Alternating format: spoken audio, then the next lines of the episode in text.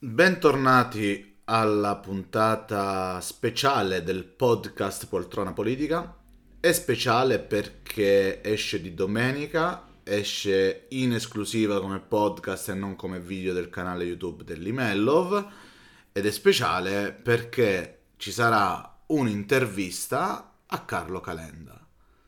Ora, so che in molti apprezzano Carlo Calenda. Quando io chiedo chi ti piace di più come politico, prima c'è il tuo politico di riferimento. Se sei leghista sarà Salvini, se sei di Italia Viva sarà Matteo Renzi, se sei di Fratelli d'Italia sarà la Meloni. Poi però il secondo generalmente esce spesso fuori il nome di Carlo Calenda, che però è conosciuto da chi segue la politica e appartiene a un partito politico, ma è molto poco noto fuori dal circuito degli appassionati, diciamo così, degli elettori attivi.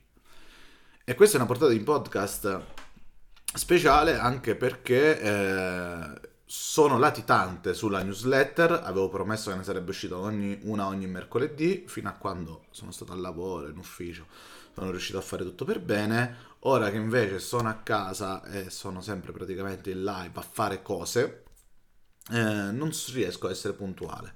Questo perché un conto è utilizzare i mezzi potentissimi dell'ufficio e un altro conto è scrivere su una tastiera di un piccolo portatile in cui riesco a fare delle cose di base ma non a scrivere bene, a inquadrare tutta la schermata e cose così. Quindi chiedo perdono, ma siccome questo podcast è all'interno della newsletter, vedrete che vi darò altri contenuti da poter recuperare, soprattutto alcune cose che questa settimana sono state molto interessanti e che riguardano la politica anche se non lo sapete.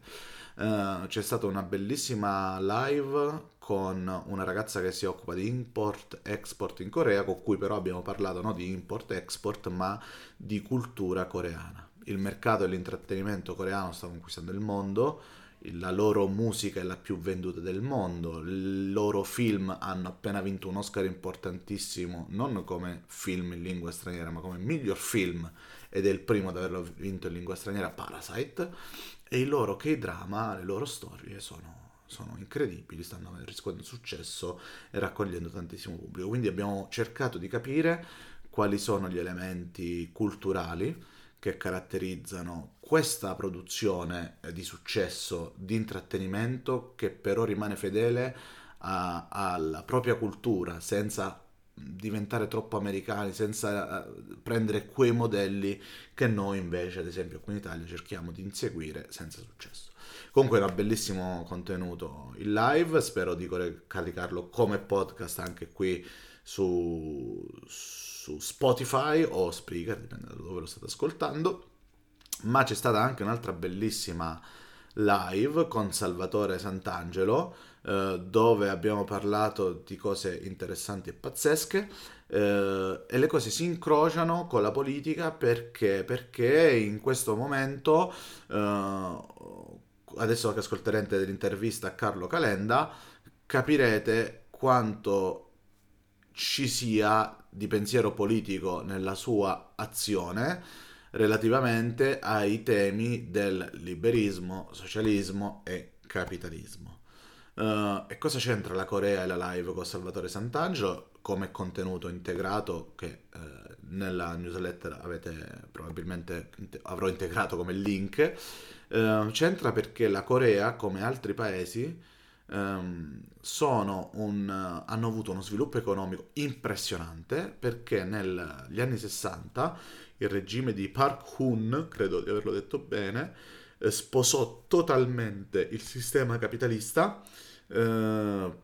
pensando che era quello che la Corea del Sud doveva sviluppare, al contrario della Corea del Nord comunista, e che facendo così si sarebbe, diciamo, istituita la superiorità della Corea del Sud, che tanto è vero oggi è ricchissima, le differenze sociali ci sono ma sono diminuite tantissimo rispetto al passato. Però dovete sapere che questo capitalismo è un po' particolare, quello della Corea del Sud. Questo è un approfondimento che magari faremo la settimana prossima con Salvatore Santangelo, perché è un tipo di capitalismo sorretto dallo Stato. Liberismo e capitalismo sorretto dallo Stato, cos'è che non vi torna? Ecco, ed è proprio qui che interviene appunto la bellissima intervista di Carlo Calenda, di cui vi propongo 3 estratti. Questa intervista non l'ho fatta io, ma l'ha fatta un canale YouTube che si sta organizzando e sta facendo delle grandi cose. Hanno intervistato Giulio Tremonti e ha intervistato Calenda proprio questa settimana.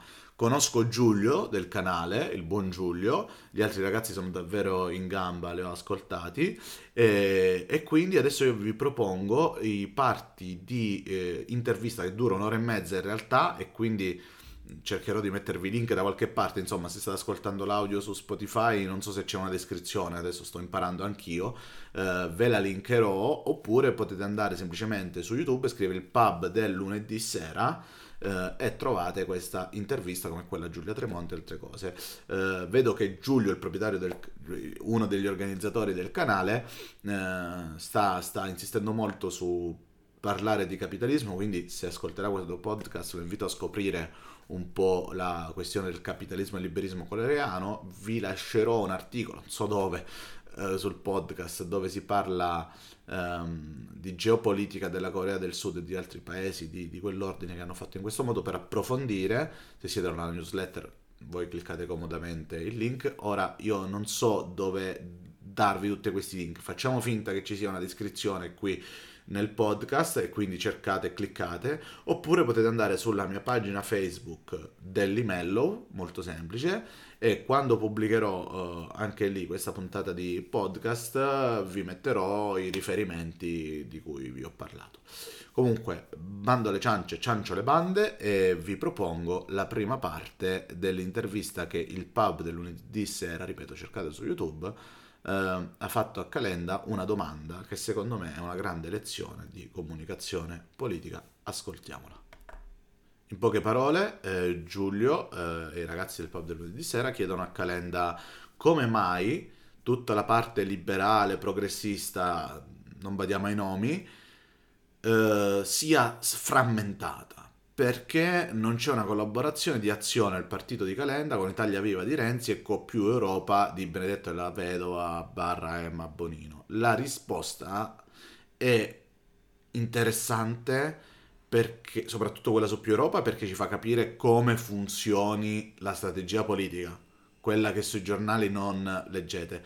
Però poi, secondo me, ci renderemo anche conto di come l'uomo politico Calenda ancora non sia totalmente maturo, perché c'è una seconda parte su Italia Viva che a me non ha convinto affatto. Ascoltiamo. Lezioni che prima o poi ci saranno. Non saranno un po' troppi.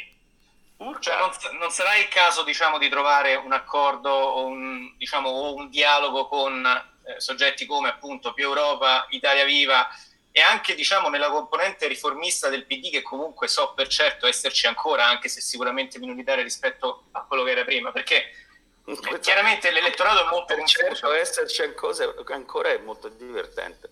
No, perché sì, perché non, diciamo, manifesta, perché dici scavando hai trovato. No, perché nel PD ci sono 8 correnti diverse, quindi sicuramente ce ne sarà anche una riformista, voglio dire, però no, ma seriamente, perché è qualcosa che confonde l'elettorato e poi soprattutto frammenta il voto, ovviamente. Quindi che ne pensa di questo punto moving forward? Guarda, ci sono 2 aspetti differenti. Allora, per quanto riguarda Più Europa, credo che voi sappiate che io ho offerto, quando stavo per lanciare Azione e non c'era neanche ancora il nome, io dissi a Più Europa in un convegno che facemmo a Napoli: non lancio Azione, lanciamo insieme un partito che mette insieme il pensiero e le persone di Azione, il vostro.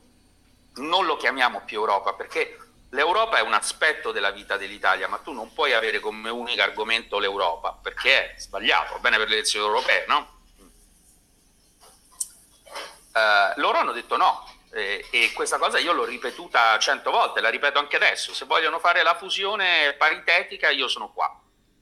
Non lo faranno mai. Non lo fanno, dicono di no. Della Vedova io lo incontro, Della Vedova parla come un parlamentare del primissima parte della Prima Repubblica, e quindi ti dice: certo, noi dobbiamo incominciare un percorso di lavoro che passi attraverso una serie di alleanze nel corso delle prossime elezioni provinciali, strutturando un metodo di lavoro che porti vicino i nostri due elettorati, affinché dopo, quando faremo il congresso, entrambi ci troviamo in un rapporto che può far considerare. A quel punto io mi sono rotto le palle e gli dico vabbè, vai per conto tuo.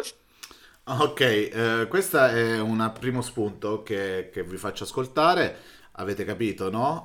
Della Vedova, parlamentare di lunghissima data, che cosa fa? Quando Calenda dice mettiamoci insieme, non ha senso che due forze liberali, europeiste, progressiste, che hanno lo stesso elettorato, siano frammentate, vadano separati, mettiamoci insieme. Allora Calenda, prima di tutto, ha ragione. Ha ragione per il semplice fatto che Più Europa è uno dei peggiori partiti di sempre, perché hanno sempre quella mentalità da partitino, dall'1,6% che non fa compromessi, che non cede di una virgola. E adesso continuasse a dire Calenda che lo dirà lui stesso. Però quello che dice Della Vedova a Carlo Calenda è proprio il politico contro il manager. Calenda ora fa il politico, prima ha fatto il manager, un uomo che è abituato all'azione, a prendere decisioni veloci e metterle in pratica per testarle. Quando sente un politico di vecchio stampo che gli propone un percorso di questo tipo per arrivare a un non punto, molti politici gli piacciono veramente i salottini e non l'azione, Calenda non ci può stare mai, ma ascoltiamolo. Dimmelo almeno, perché è più dignitoso. La verità, le convergenze parallele. Esatto, la verità vera è che Della Vedova sa perfetta, loro vogliono avere il loro giochino, siccome comunque continua a avere la sua dignitosissima percentuale più o meno uguale a quella di Azione. Questa roba qua pensano di poterla meglio fare il pesce piccolo nel laghetto grande, fare il pesce grande nel laghetto piccolo, che viceversa, stare in un gruppo più grande. Della Vedova deve assolutamente entrare in Parlamento, nel momento non ci sta, nel momento in cui farà l'accordo col PD alle prossime elezioni sicuramente gli garantiranno di entrare in Parlamento. Attenzione, questo è importante, lui dice Della Vedova mi propone tutto sto percorso arzigogolato per, diciamo così, lo dico io, prendere del tempo per riuscire a strappare un accordo per stare in un lago più grande, si intende ovviamente il PD. Il PD non è la prima volta che per cooptare Più Europa all'interno della coalizione piazza alcuni dei dirigenti, dei principali membri di Più Europa all'interno di collegi o unonominali o all'interno dei primi posti dei listini bloccati. Fa riferimento a questo Calenda. Della Vedova che vuole stare con il PD, essere piazzato in una di quelle posizioni buone per rientrare in Parlamento. E dice quindi purtroppo l'azione politica di Più Europa, non i valori di Più Europa, ma l'azione politica di Più Europa è guidata da chi ha degli interessi personali, perché in questo momento Della Vedova non è in Parlamento e ci vuole tornare. Pensa che questo non accadrà sbagliando, se facciamo una cosa insieme. Ma queste sono le ragioni, poi il resto è, voglio dire, su chiacchiere da bar. Quindi io a Europa l'ho detto, lo ridico, vogliamo fonderci, domani mattina ci fondiamo. Non lo faranno mai, gli puoi dire pariteticamente, puoi dirgli, io l'ho detto persino Della Vedova, fai tu il segretario del partito. Non lo faranno, sono fatti così. Perché? Perché loro preferiscono avere la loro cosa piccola a piacere, che è loro, che c'è una bellissima grafica di Più Europa, molto fighettina, in cui fanno le loro dirette parlando a 50 persone. Allora, sulle grafiche ci sarebbe tutta una puntata di podcast a parte, secondo me. È vero che Più Europa è figo, fatto bene, cioè è proprio un brand top forte. Azione sembra una cacata, sembra una cosa degli Avengers, però... E gli piace, loro, ma cacchio, sono fatti loro. Io non penso... Liberissima scelta, solo che io non posso, e quindi sono totalmente rispettoso, solo che basta. È come se tu vai da un corteggio una donna e gli mandi 18 mazzi di fiori, quindi te la tira in testa e alla fine dici vabbè, cerchiamo altro. Con Italia Viva la questione è molto... Scusi. Ecco, ora si entra dentro la questione Italia Viva. Ecco, qui secondo me c'è il Calenda che ancora non ha capito la politica. Cioè in questa prima parte si è scontrato con la politica, con Della Vedova, per dire, ha capito un sacco di cose. Della Vedova gli ha fatto tutto il progetto di come si arriva a costruire un'alleanza, la piattaforma democratica, tutto sto linguaggio veramente molto molto vecchio. Poi a Calenda che è un manager, e Calenda qui però ora quando parla di Italia Viva, nella sua comunque onestà intellettuale dimostra di non aver capito come si fa politica, ed è per questo che Calenda sta al 2% in questo momento e che probabilmente non può andare da nessuna parte. Nonostante io sia iscritto ai comitati, apprezzi tantissimo Calenda, apprezzi tantissimo Azione, lo ritengo il migliore che possa trovare soluzioni ai problemi del paese, però avrebbe fatto meglio stare all'interno del Partito Democratico, fare un'esperienza politica, trovare delle alleanze dentro il partito come Richetti, conquistarlo magari in futuro quando aveva capito come si faceva, per poi dirigere la macchinosa ditta di Zingaretti verso un'altra direzione. Vabbè, mi dispiace perché gli manca questo aspetto. Aspetta, sentiamo che questa ci interessa. No, era proprio questo, era proprio il punto. Prego, con Italia Viva e Matteo Renzi. Allora, per Italia Viva la situazione è molto diversa. Primo perché Italia Viva è stato l'elemento che ha generato Renzi, questo governo di cui che ha definito la mia uscita dal Partito Democratico. Sarebbe davvero surreale se dopo essere uscito dal Partito Democratico perché ha fatto l'alleanza con i 5 Stelle io facessi una fusione, Azione facesse una fusione con quello che ha determinato l'alleanza con i 5 Stelle. E in termini di linearità è il contrario di quello che ci siamo detti fino ad ora. Dopodiché c'è un'altra questione che è, secondo me, abbastanza rilevante. È il fatto che io non sono più d'accordo con il modo in cui Renzi fa politica. Io continuo a considerarlo, e lo dico perché su questo tendo a essere sempre, spero di essere obiettivo, uno dei migliori presidenti del Consiglio che il nostro paese abbia avuto.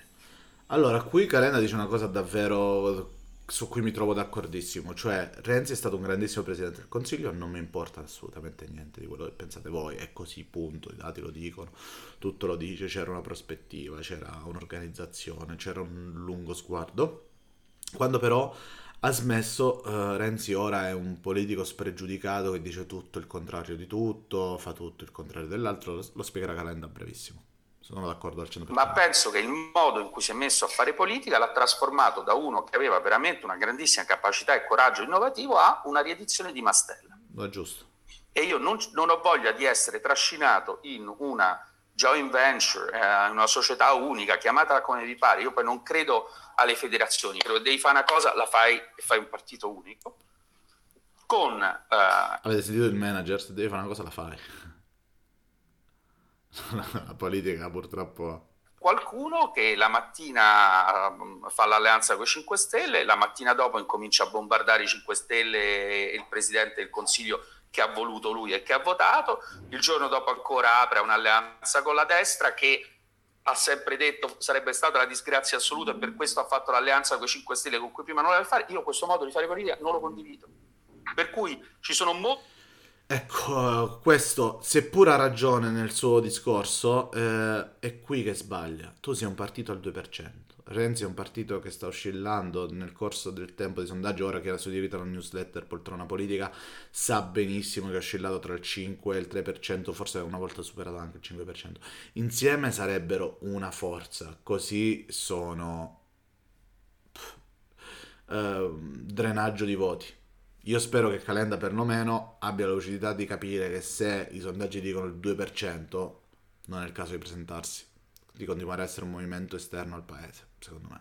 Molti argomenti con cui su Italia Viva siamo d'accordo, specifici, di programma, ma non condivido il modo di fare politica di Renzi. Cioè per me Renzi di oggi è un niente, inconfrontabile niente con quello che mi ricordo io come Presidente del Consiglio. Ok, qui ci sono altre considerazioni su questo aspetto, molto interessanti di Calenda, ma attenzione, io vi ho preso una parte dell'intervista del pub del lunedì sera che inizia verso i 50 minuti, quindi prima c'è stata una discussione di 50 minuti altrettanto interessante, io vi prendo questa perché secondo me per Poltrona Politica raccontare l'Italia, la politica italiana è molto importante, secondo me queste dichiarazioni di Calenda ci fanno capire tanto su Italia Viva, su Più Europa, su come sta messo il centro-sinistra e come sta messa Azione.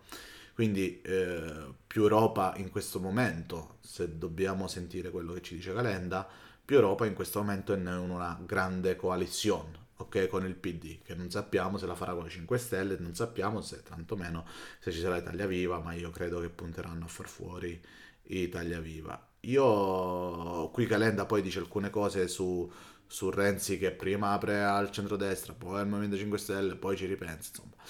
La situazione in questo momento è difficile, la fortuna del centro-sinistra è che non si può votare quest'anno, per il semplice motivo che ancora deve avvenire il referendum costituzionale sul taglio dei parlamentari, a seguito del quale andrà scritta una legge elettorale che andrà approvata, sarà pronta probabilmente verso settembre-ottobre e per, diciamo così, usanza non si va a votare in quella data, se ne riparlerà con ogni probabilità nel 2021 marzo, quindi possiamo dire così che i politici, che la sinistra ha un anno di tempo per riuscire a trovare una quadra per far fronte al stoico e incedibile centrodestra.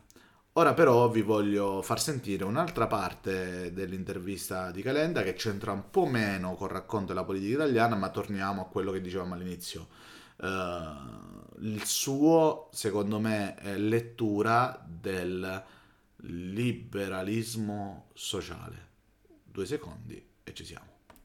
Ora sentite questa parte qua interessante sull'analisi che fa Calenda, probabilmente insieme a dei consulenti, insieme a un gruppo di lavoro, magari anche grazie a Richetti che è più politico e che è un dirigente di Azione. Vediamo un po' che cosa dice, secondo me è molto interessante. E poi la parte che appoggia Renzi, ma che secondo me io vedo un potenziale di crescita molto scarso, e questa è un'altra differenza, perché mentre siamo lì, lui ha circa 1% in più nei sondaggi, Azione ha un potenziale di crescita molto significativo, cioè c'è tanta gente che ti dice io lo voterei se non fosse al 2,5 ma stesse al 5, perché questa è una delle threshold che ci sono molto precise. La stessa cosa è successa a Meloni e Salvini, cioè fatichi ad arrivare al 5 e poi dal 5 in poi è più rapido. Molto interessante questo punto, dove Calenda probabilmente con in mano dei dati delle interviste sa, praticamente gli hanno detto guarda c'è un effetto che si chiama carro del vincitore, bandwagon effect, dove la gente vuole salire su un cavallo vincente, non ha voglia di investire il proprio voto, il proprio impegno in qualcosa che risulta perdente. Quindi lui dice, secondo me, se guardiamo a come sono saliti Salvini e Meloni, il problema è arrivare a quel 5% per poi svilupparsi ancora di più in maniera più efficace e forte. Calenda ha capito, secondo me questo è un punto che ha capito molto bene, che ora non è il momento di rinunciare perché sei al 2,5%. Non è che Fratelli d'Italia della Meloni o la Lega di Salvini sono arrivati al 5% in un battibaleno. Hanno avuto pazienza. Una puntata apposita del podcast sulla pazienza come virtù politica la faremo, ne ho già parlato tantissimo, ma qui c'è una conferma importante, e cioè lavorare, seguendo una linea, non cambiandola spesso, perché se la tua linea è vincente, ad un certo punto raccoglierà i risultati. Quello che secondo me, ripeto, manca a Calenda è la sua capacità di scendere a compromessi.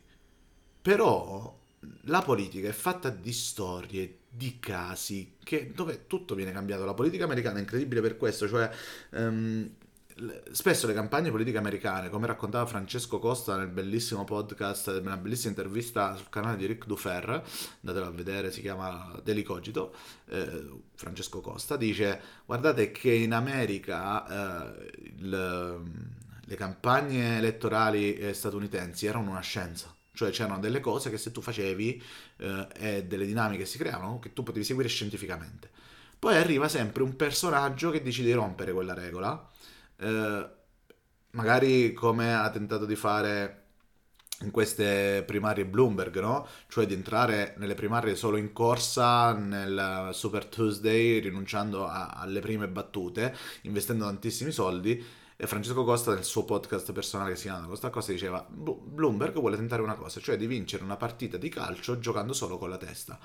È interessante, succederà, abbiamo scoperto che non è andata così, ma ci sono state nel corso della storia delle elezioni politiche americana degli uomini che hanno cambiato il modo di fare, magari non avevano avuto successo in quel momento, ce l'hanno avuto dopo. Ora Calenda vuole fare come un personaggio di un K-drama bellissimo su Netflix, che vi consiglio, basato sulla pazienza proprio, che è Itaewon Class. Il protagonista ci mette 15 anni a vendicarsi di una cosa senza mai scendere a compromessi. Ora io auguro a Calenda che abbia intercettato lo spirito del tempo, cioè che veramente la gente voglia qualcuno che non si piega davanti a niente, che persegue nei suoi valori, nei suoi ideali, nella sua visione delle cose, e che facendo questo ottenga successo e poi potere d'azione, perciò azione. Molto interessante.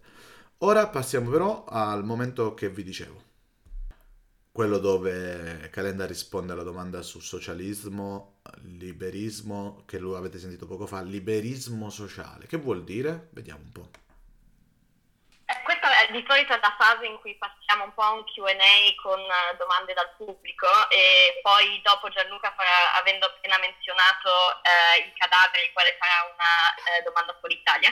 Però io incomincerei invece con la domanda di Giovanni. Aspetta con la domanda di Giovanni, che devo collegare il computer, che sennò si scarica. Ah, ok.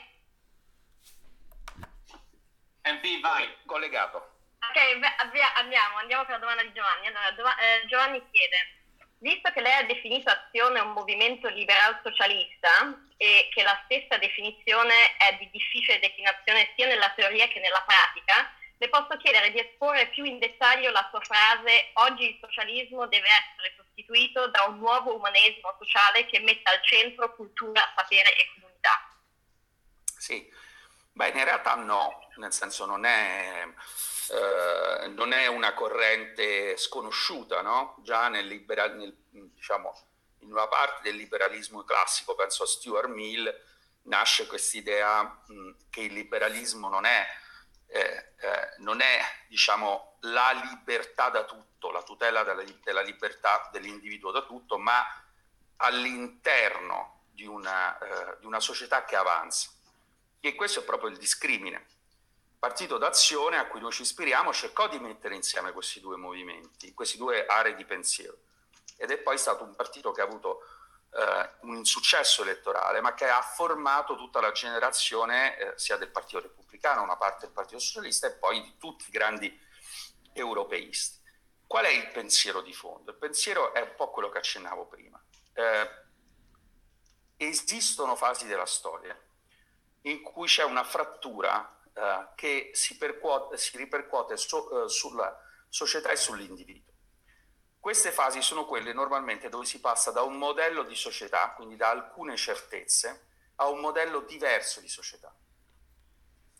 È stato così, per esempio, nel passaggio tra la società agricola e la società industriale, che ha prodotto lacerazioni enormi, la nascita delle grandi ideologie a cui si è contrapposto il liberalismo. Ora, cosa penso? Io penso che siamo in una di queste fasi, in cui tutto muta molto rapidamente, e in cui c'è la sensazione da parte del corpaccione medio della società, non di quelli che vanno a studiare fuori, eccetera, eccetera, né di quelli che sono ancora più arretrati, ma c'è una parte immensa della società, maggioritaria, che non capisce cosa sta accadendo. Allora, mentre il socialismo nella sua accezione classica aveva come tema il problema della distribuzione della ricchezza e del rapporto tra capitale e lavoro, che oggi è forte, esiste, ma rispondeva a questo con la proprietà pubblica dei mezzi di produzione. Allora, quella parte del socialismo è totalmente superata. Quello che non è superato, però, è la cura che tu devi avere, ed è quello che è mancato negli ultimi 30 anni, perché il liberalismo è diventato il suo contrario, cioè è diventato ideologico, cioè non ha accettato che fenomeni come globalizzazione e innovazione tecnologica avessero anche aspetti da governare, ma ha pensato di doverne solo assecondare l'andamento. Oggi tu sei in una fase in cui la rottura tra il pensiero e l'uomo, il pensiero sociale e l'uomo, e il progresso. E questo apre peraltro nell'uomo, e arrivo all'umanesimo, a una domanda di senso che oggi è fortissima. perché per esempio la caduta della religione come punto di riferimento delle persone, se noi possiamo pensare, io sono laico e non credente, e possiamo pensare che questo sia un effetto di modernizzazione della società, ma ha lasciato tantissime persone con un buco gigantesco.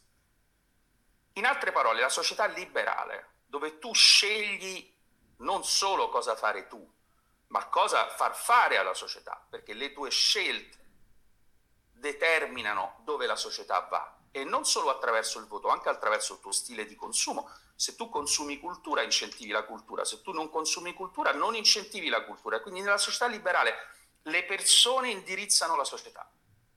In questa società tu hai bisogno di un potenziamento dell'uomo dal punto di vista culturale, non solo di tecnica, cioè di capacità di fare, ma parlo proprio di la cultura come fattore spirituale e di senso, che è determinante. E in questo io penso che la cura, perché la società e l'uomo siano questo, è veramente la matrice socialista in chiave moderna, la cura, perché questo non sopprima mai la libertà come motore dell'evoluzione della società umana, è la cultura liberale. Il metodo, quello che sta sotto, è sempre liberale, perché, e questo nessuno l'ha detto meglio di Einaudi, parlando del liberismo e della religione del liberismo, Einaudi scrisse: una soluzione non si impone perché è liberista. Una soluzione si impone se è giusta per quella situazione. Il liberale che si dimentica che il liberalismo è sempre nel dubbio e nel pragmatismo è un finto liberale. Quindi questo cerca di mettere insieme Azione: la cura e il ruolo dello Stato nella cura del progresso della società e dell'individuo. Allora, penso sia stato super interessante, bellissima, tra parentesi, la citazione di Einaudi. L'intervista era nella conclusione, nel podcast del pub del lunedì sera. Poi Calenda però darà dei consigli di libri, io però non ve li dico, ho rubato abbastanza a buon pub del lunedì sera. Sono il vostro Robin Hood. Mi è venuto in mente questa rubrica, secondo me è molto interessante, che andiamo a recuperare i punti che interessano a noi di un'intervista di 1 ora e mezza. La chiamerò intervista rubata, perché l'ho rubata un po' a Calenda e un po' al pub del lunedì sera, che sono stati loro i primi a portare Calenda su YouTube. Non ci è riuscito Breaking Italy, che ci ha provato. E io consiglio, allora dico una cosa che può sembrare strana per gli ascoltatori, io vorrei consigliare a Calenda e ai ragazzi del pub del lunedì sera di mettersi d'accordo, di dare un aiuto a Shai per portare Calenda nel suo podcast, perché il podcast di Shai lo ritengo molto molto molto valido. Lui è super preparato quando fa le interviste, al contrario dei suoi video normali sull'ospite, e secondo me è un bel modo di Calenda di andarsi a prendere un bacino elettorale che deve assolutamente raggiungere, che è quello dei giovani. E secondo me passare per il podcast di Shai, che ha una grandissima visibilità ed è condotto molto bene, può essere. Quindi io ho rubato, siate generosi, buon pub del lunedì sera, passate, fate in modo che Calenda entri in contatto con Shai. Comunque sia, siccome questa puntata intervista rubata a Carlo Calenda e a pub del lunedì sera sicuramente la pubblicherò, sarà pubblicata anche su YouTube, anche se ha una visibilità molto più bassa essendo un file audio, immagino che ci sia una descrizione. Quindi facciamo così: per prendere tutti i link di cui ho parlato c'è la possibilità di andare su pagina Facebook, dove linkerò la pubblicazione di YouTube. Chi è nella newsletter starà abbastanza comodo per quanto riguarda questo aspetto. Gli aggiungerò alle persone che seguono la newsletter un piccolo tip. Comunque andate sotto nella descrizione e vedrete tutto. Quindi questo è l'inizio di un format intervista rubata qui sul podcast Poltrona Politica, però riferendosi a quello che ha detto Calenda su liberismo che deve essere guidato, insomma così. Perfetto, perfetto, perché racconta esattamente la storia della Corea del Sud. Per l'approfondimento su questa storia, che non vi farò io, vi rimando al link in descrizione come sempre. Insomma, sto imparando un po' a fare un podcast, manca un po' la musichina, mancano gli audio, mancano le cose fighe, ma ci arriviamo, non c'è fretta. La calma, come dicevo, è lo strumento migliore per arrivare da qualche parte. Detto questo, io vi saluto, vi auguro una buona domenica e alla settimana prossima. E questa sera ci sono qualche appuntamento live, adesso non me lo ricordo, no, non me lo ricordo, beh, benissimo, quindi lo annuncerò su Facebook, su Telegram e un po' dappertutto, quando me lo ricorderò. Un saluto a tutti dal grandissimo, del livello, da Poltrona Politica, con questa intervista rubata a Il Pub del lunedì sera.